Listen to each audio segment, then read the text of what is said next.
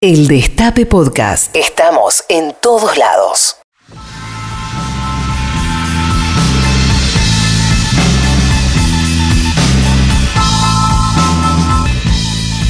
¿Cómo habrá sido ser un cuerpo en otro cuerpo? No saber de la falta. Uno el oído y el sonido, una la lengua y la palabra, atravesando amortiguada los líquidos. ¿Qué dice? Es una onda tan dura como que palabra es palabra, roca es roca.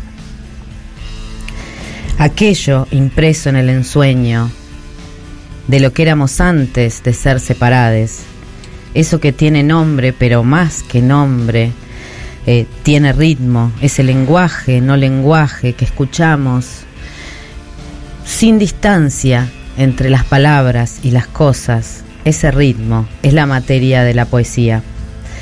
Ese decir de resonancias más que de letras, una respiración, una sensación, un decir, una palabra así encarnada. Eso es eh, lo que nos queda en alguna parte del cuerpo antes de haber experimentado la intemperie, esa primera experiencia que compartimos todos ese corte abrupto y brutal a veces, otras no tanto, depende de cuántas caricias te hayan dado, cuando los líquidos se acaban y hay que empezar a respirar y a llorar por primera vez, a ese refugio que sabemos que tuvimos alguna vez queremos volver siempre.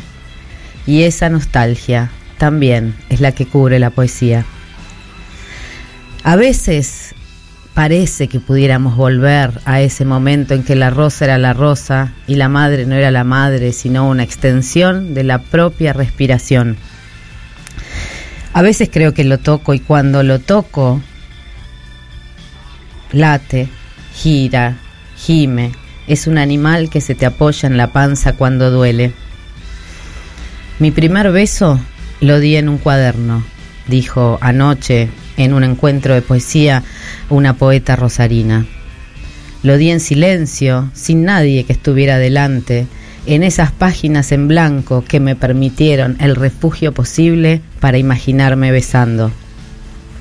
Somos migrantes de la lengua, hablantes de mixturas, dijo otra compañera, también poeta, que habla portuñol y sabe de mezclar en las fronteras lo que no puede ser dicho sin la mixtura.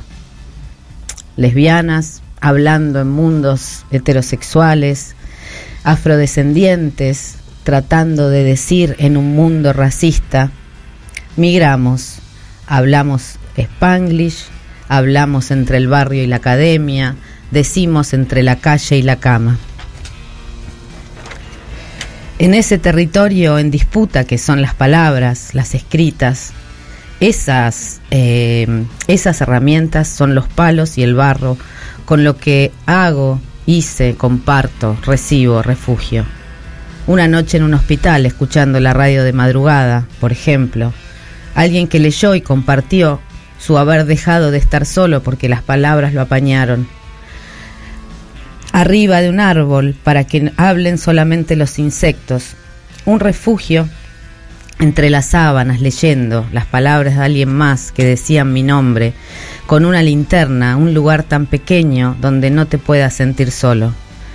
Un refugio para mí es más que una casa, es un sueño ensoñado, permanente, donde me conecto por puntos luminosos como estrellas, sabiendo que otras personas los miran, que otros están ahí vibrando al mismo ritmo de un deseo común, de una palabra, que suspenda esa sensación de falta, esa falta que sufrimos todos y que de alguna manera, lentamente, en este mundo que siempre es una intemperie para nosotros, vamos cosiendo, vamos generando ese techito que nos alberga y que es un refugio. El Destape Podcast. Estamos en todos lados. El Destape Podcast.